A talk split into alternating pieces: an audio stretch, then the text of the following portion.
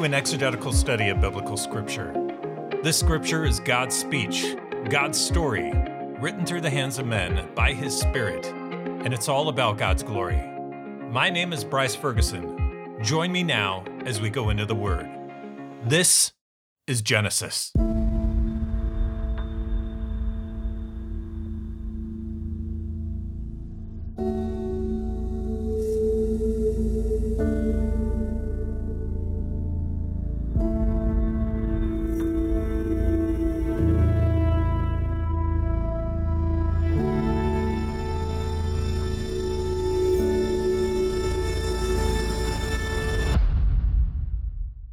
The Lord God, the one who we worship, Almighty God, creator of all things, is the one who calls his children. He calls us from the far reaches of the earth. He calls us from lives of rebellion, from lives of wickedness, from lives of apathy. And he calls us out. And he calls us to something so much greater. He calls us to something that we couldn't even fathom in our culture, in our way of life, because it's truly and utterly so different. We get so complacent with the routine of life, with our daily lives, with our daily weeks, with our daily months. And if you're like me, then sometimes life feels too much the same. There's too much routine. You get comfortable, or you get disenchanted, or you get disappointed, or perhaps you get depressed because life feels too much the same and there's not enough purpose, there's not enough driving force and passion to one, get you excited, two, to get you hopeful, and three, to ignite passion in yourself about your life, about your mission, about your calling on this earth. And in all of this, we see in our Lord God a God who calls us out of that. He called Abram out and he calls us out and he says, I choose you. I didn't have to have you. I didn't need to have you. I wanted to have you. Our God is a God who desires a relationship with us. And our God is a God who is living and active. He is proactive. He is intentional. He is purposeful. He is driven. This is the energetic, enigmatic God who we worship, the God of all things. And this is a God who desires to have an active relationship with you and set your life on fire like he is on fire in a very good way. Let's open in prayer and then we'll dig in to today's text in Genesis 12. Lord God, may we humble ourselves before you. May we humble our routines before you. May we humble our pursuits before you. May we seek you with a lifestyle and a posture and a pursuit of humility. For one, O oh Lord, that is what you require of us. And two, O oh Lord, that is the only way that we can come to you. Let us not come in our own strength or our own fortitude or our own driven manner that we're doing it all on our own or by our own power. No. No. We cannot come to you in that manner.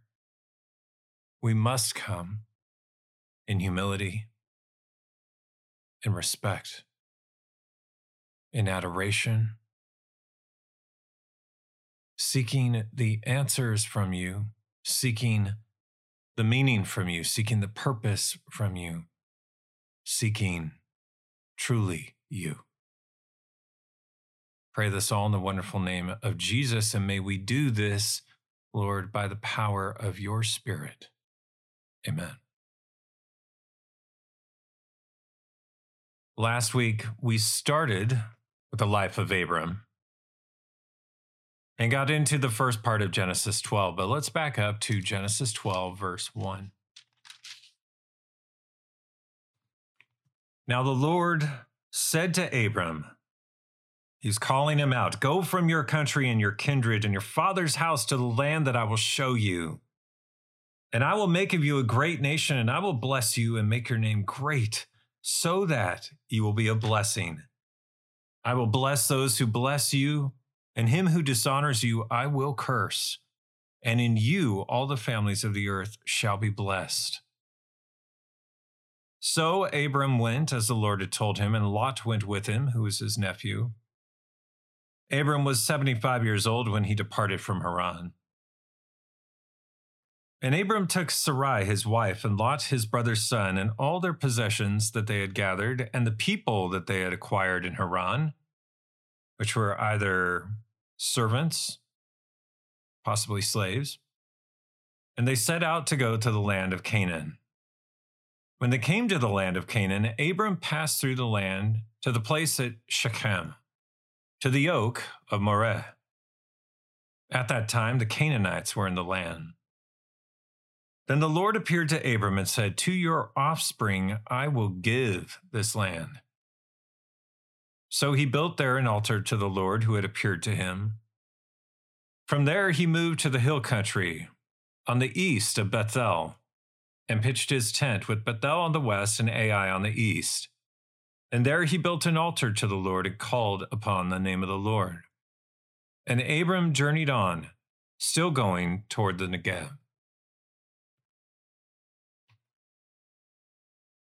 Touched on this briefly last week. What do we see from God's dynamic, powerful call to Abram in verses 1 through 3? How does Abram respond? In this commanding call from God, this calling him out from the lifestyle of his city, from the lifestyle of Haran, from the lifestyle of Ur, from these pagan cities. Perhaps the beliefs of his father, the beliefs of his family, the beliefs of his grandfather, the beliefs of the heritage of faith or lack thereof that he had been given up to this point. How does Abram respond when God comes to him and says all of these words in verses 1 through 3? Verse 4 So Abram went. As the Lord had told him, it's really that simple. Three words, followed by because this was from the Lord. He went to the letter of what he responded to the letter of what the Lord had said. The Lord said this, and he said, Yes, this. God commanded him to do something, and he said, Yes, I'm going to do that thing, that something, that particular calling. The Lord says, If you love me, you will obey my commandments. Abram, first sign of faith in the Lord after the Lord speaks to him, responds in faith. He did what the Lord had commanded. It's almost as simple as that. Is it simple?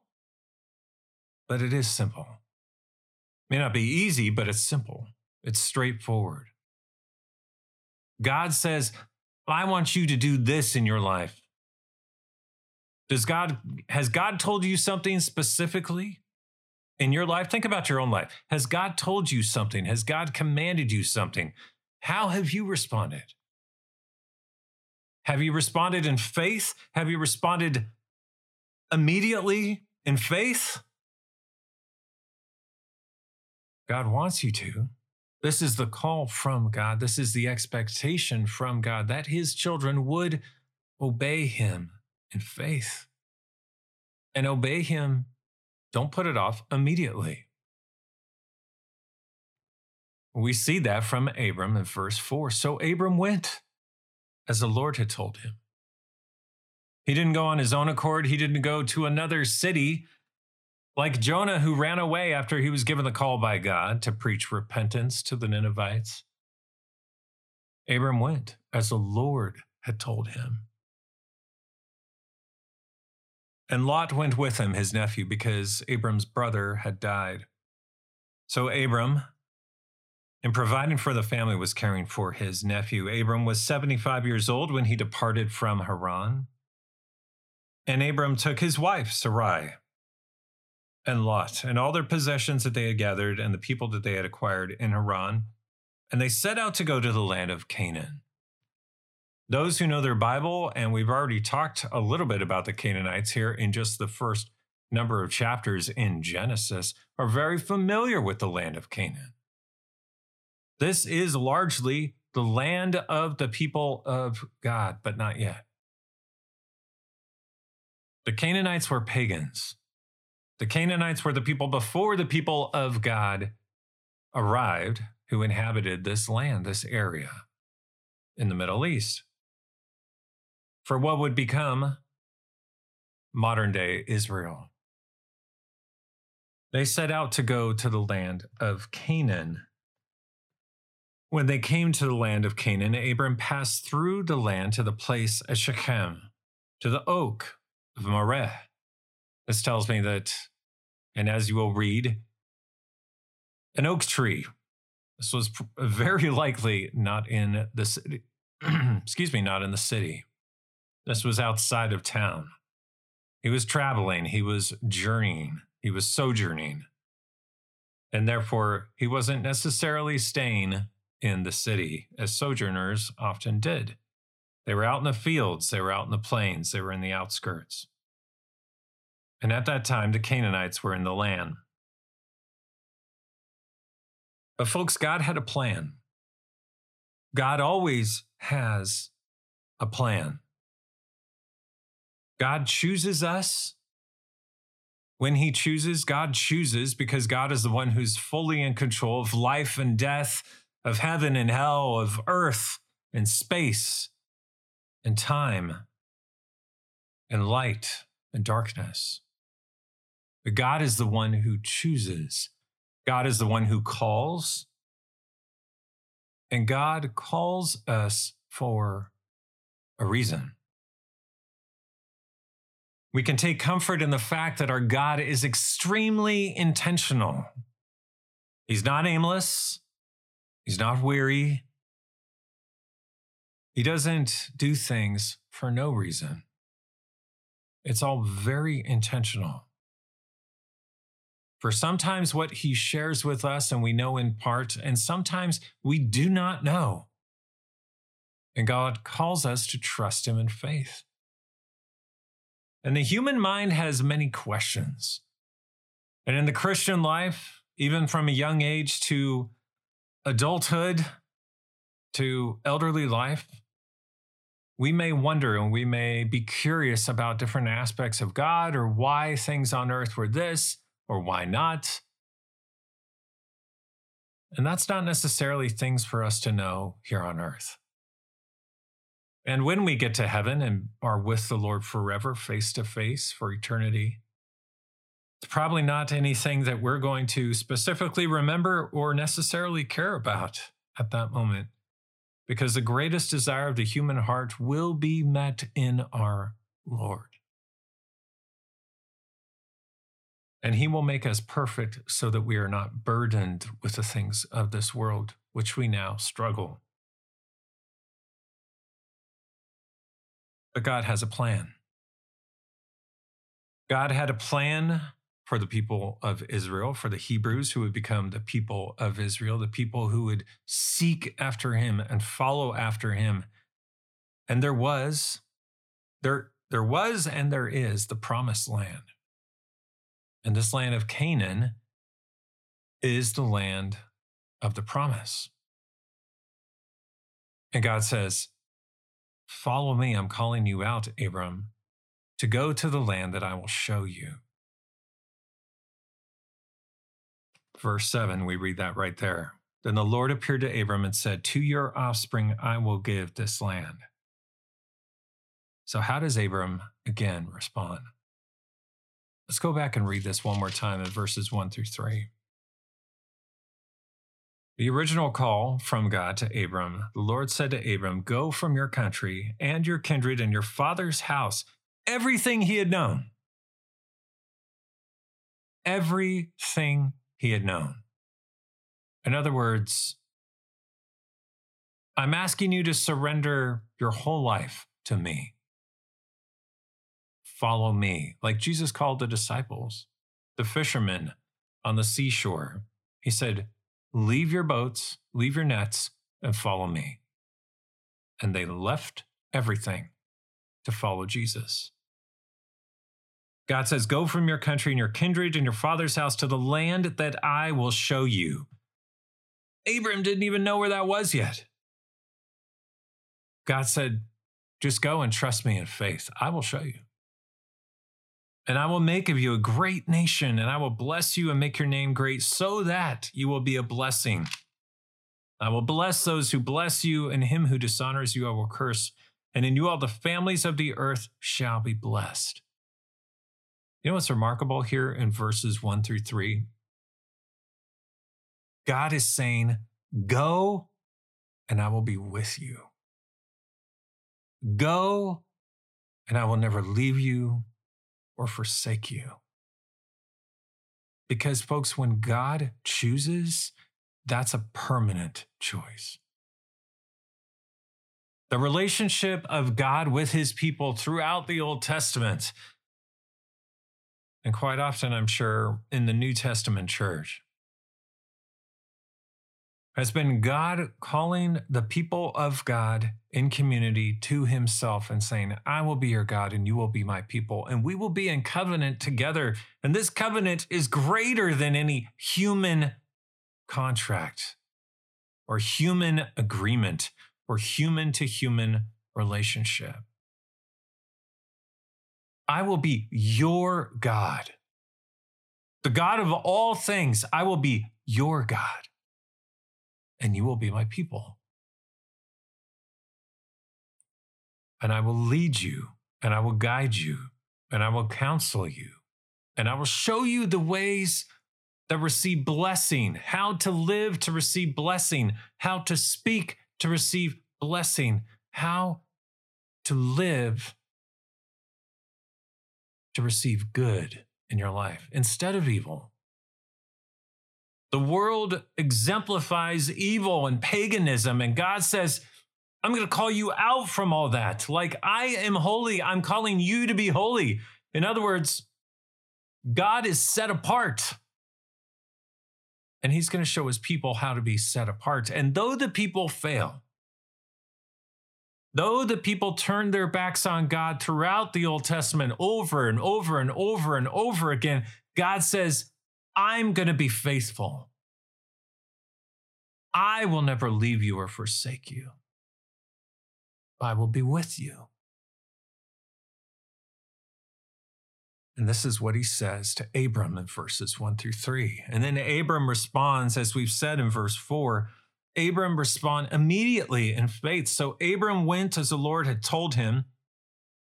And then we skip down to God speaking again in verse seven. Then the Lord appeared to Abram and said, looking essentially at the land of Canaan, to your offspring I will give this land.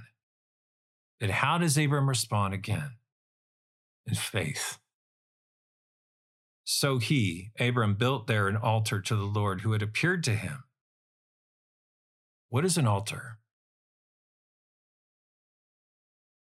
An altar is a ancient place of worship. Abram responded in worship to God, to the Lord who had appeared to him.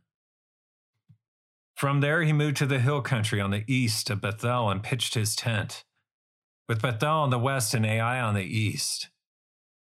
And there, what did he do? He built an altar to the Lord and called upon the name of the Lord. That's worship. That's a place of worship and then worshiping God. And Abram journeyed on, still going toward the Negev. The city of Bethel, you'll recognize, as it's mentioned numerous times throughout the Old Testament. This is the same area where Jacob had the dream of the ladder, the angels ascending and descending, and at the top of the ladder was heaven. And we pick up this story, Genesis 28, verse 10. Just to read a section of it here, starting in verse 12. And Jacob dreamed, and behold, there was a ladder set up on the earth, and the top of it reached to heaven. And behold, the angels of God were ascending and descending on it. And behold, the Lord stood above it and said, I am the Lord, the God of Abraham your father and the God of Isaac. The land on which you lie I will give to you and to your offspring. Your offspring shall be like the dust of the earth, and you shall spread abroad to the west and to the east and to the north and to the south, and in you and your offspring shall all the families of the earth be blessed. Behold, I am with you and will keep you wherever you go and will bring you back to this land. For I will not leave you until I have done what I promised you. Then Jacob awoke from his sleep and said, Surely the Lord is in this place, and I did not know it. And he was afraid and said, How awesome is this place! This is none other than the house of God, and this is the gate of heaven.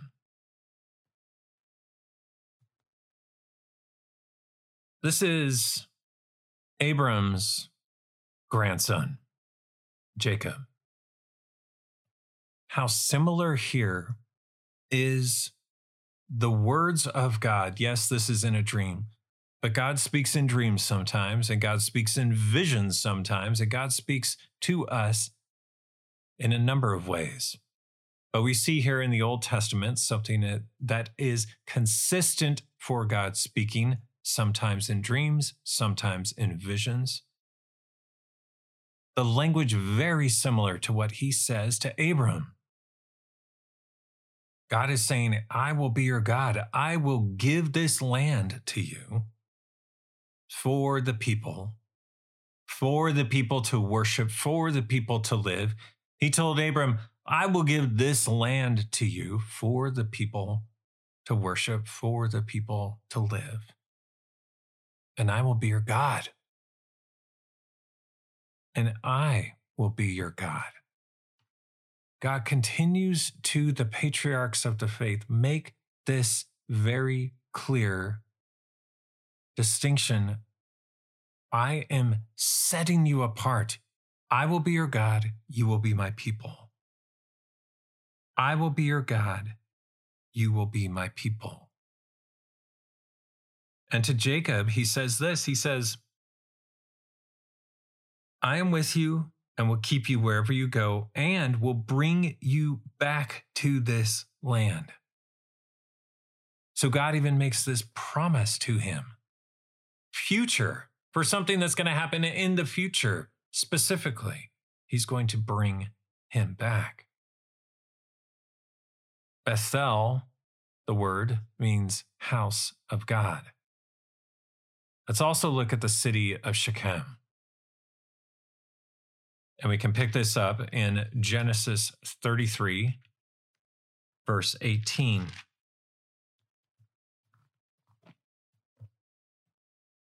Jacob came safely to the city of Shechem, which is in the land of Canaan, on his way from Padan Aram, and he camped before the city. And from the sons of Hamor, Shechem's father, he bought for a hundred pieces of money the piece of land on which he had pitched his tent. There he erected an altar and called it El Elohe Israel, which means God, the God of Israel. Again, Jacob is erecting an altar, a place of worship, an ancient place of worship, to worship the Lord.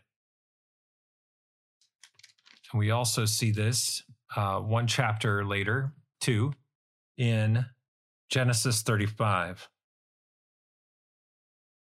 God's encounter with Jacob and these two cities. God said to Jacob, 35 1 Arise, go up to Bethel and dwell there. Make an altar there to the Lord who appeared to you when you fled from your brother Esau. So Jacob said to his household and to all who were with him, Put away the foreign gods that are among you and purify yourselves and change your garments. Then let us arise and go up to Bethel, so that I may make there an altar to the God who answers me in the day of my distress and has been with me wherever I have gone. See, folks, this is the affirmation of the earlier promise that God had made to Jacob. So they gave to Jacob all the foreign gods that they had and the rings that were in their ears, or earrings. Jacob hid them under the terebinth tree that was near Shechem. And as they journeyed, a terror from God fell upon the cities that were around them, so that those cities did not pursue the sons of Jacob. And Jacob came to Luz, which was renamed Bethel, which is in the land of Canaan, he and all the people who were with him. And there he built an altar and called the place El Bethel because there God had revealed himself to him when he fled from his brother. And Deborah, Rebekah's nurse, died, and she was buried under an oak near Bethel, or below Bethel. So we called its name Allon Bachuth. God appeared to Jacob again when he came from Padan Aram and blessed him. And God said to him, Your name is Jacob. No longer shall your name be called Jacob, but Israel shall be your name so he called his name Israel. And God said to him, I am God Almighty. Be fruitful and multiply. A nation and a company of nations shall come from you, and kings shall come from your own body. The land that I gave to Abraham and Isaac I will give to you, and I will give the land to your offspring after you. Then God went up from him in the place where he had spoken with him and Jacob set up a pillar in the place where he had spoken with him, a pillar of stone. He poured out a drink offering on it and poured oil on it. So Jacob called the name of the place where God had spoken with him Bethel. God is faithful to his covenants. God is faithful to his promises. God is faithful to his people. Though his people are unfaithful, God is still faithful. And in these covenants that God makes with his people, not specifically so much what we have read today, but otherwise throughout the Old Testament, we see quite often God says, If you will obey me, then this blessing will happen, and this blessing will happen, and this good will happen for you. And as part of the covenant, God says, But if you do not obey me, then this judgment will happen against you.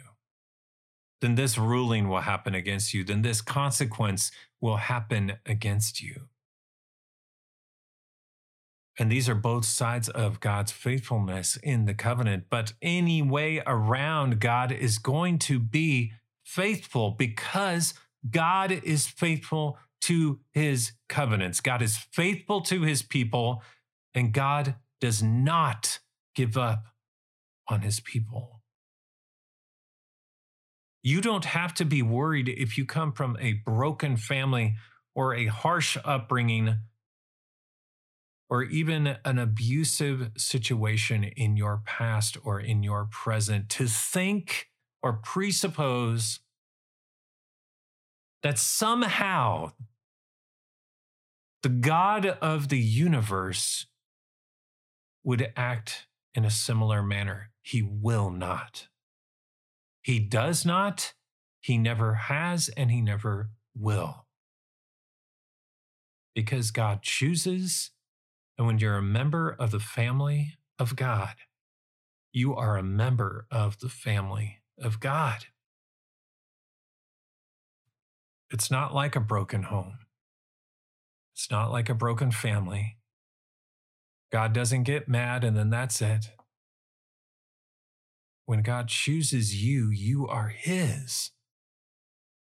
And this is unlike anything else on earth. This is an eternal love relationship. This is an always relationship. And this is a never ending relationship. There is no brokenness in this when there is tension in the personal relationship between humanity and God, it is because humanity has sinned.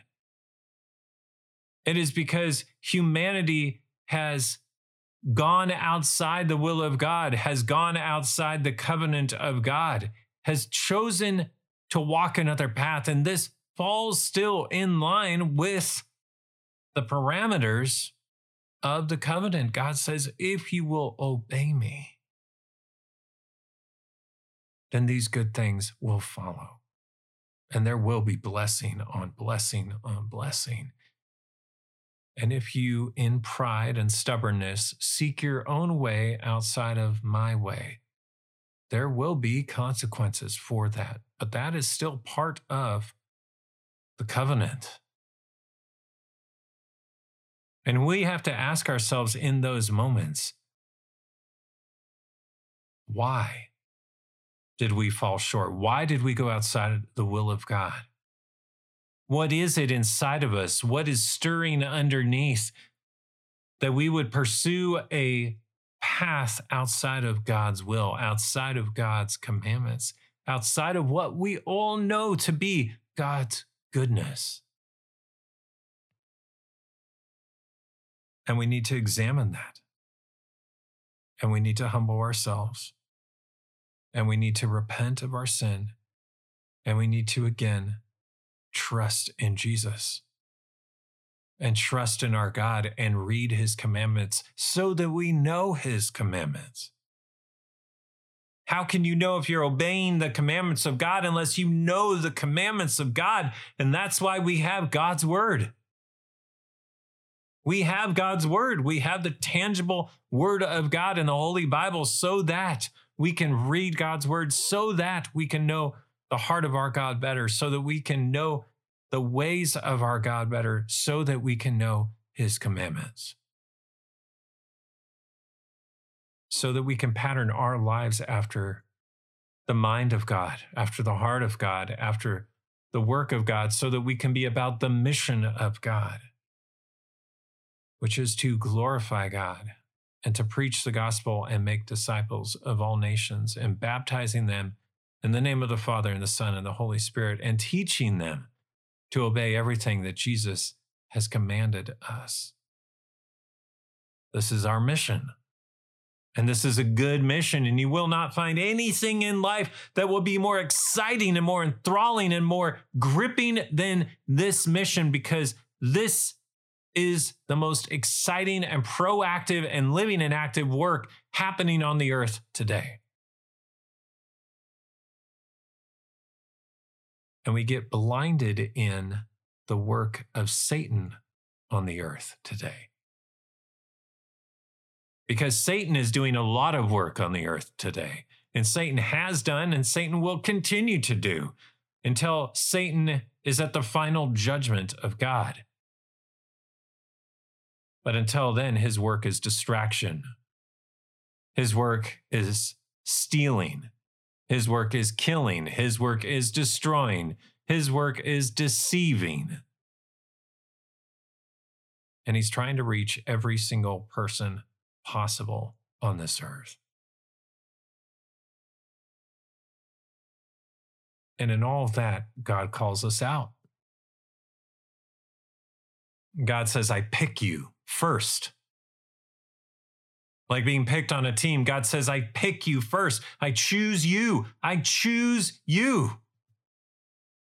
I think that's the deepest longing of the human heart is to want to be wanted, to desire someone who desires us, to be loved and to love to know and to be fully known, but we want to be fully known. And God is the only one who can fully know us. God is the one who can only fully love us because he created us, because he knows us utterly and completely already. Even before we approach him, God knows us. And he also wants to talk with us. And this is what prayer is And this is what the Holy Scripture is. And this is what his work through the Holy Spirit, through the preaching of the word and the teaching of the word and the fellowship of the believers is. This is God with his people.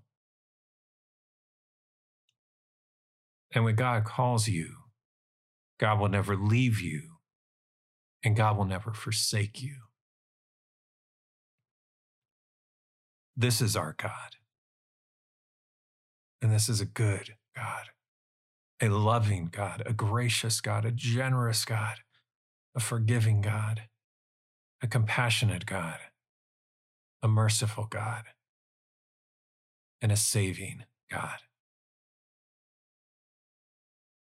Let's pray. To our wonderful God who is over all things, to our God who knows all things you know the governments of the world. You know the rulers of these governments of the world. You know the ways of the hearts of men. You know the ways and the hearts of your children. You know when we humble ourselves before you. You know when we're hard hearted against your commandments. You know when we're lazy and when we're tired. You know when we're weak and when we're afraid. You know, when we're struggling with sickness, disease, suffering of all types. You know when we're weak and when we're strong. You know when we're faithful and when we're not. And Lord, you call us again to be faithful, to be holy, to be set apart to be of the lineage of faith and to love you and to trust you and to be perseverant in our pursuit of you, to never give up. No matter what the circumstance, no matter what life throws at us or who in life throws it at us, to not be distracted, to not lose hope, to not lose faith, but to hold the line and walk the path straight and narrow until we see Jesus' face. Holy Spirit, please guide your people faithfully through this life until we're home with you. Give us a desire that wells up and wells up and wells up for you. In the name of Jesus Christ, we pray. Amen. Join me next time as we continue in Genesis 12.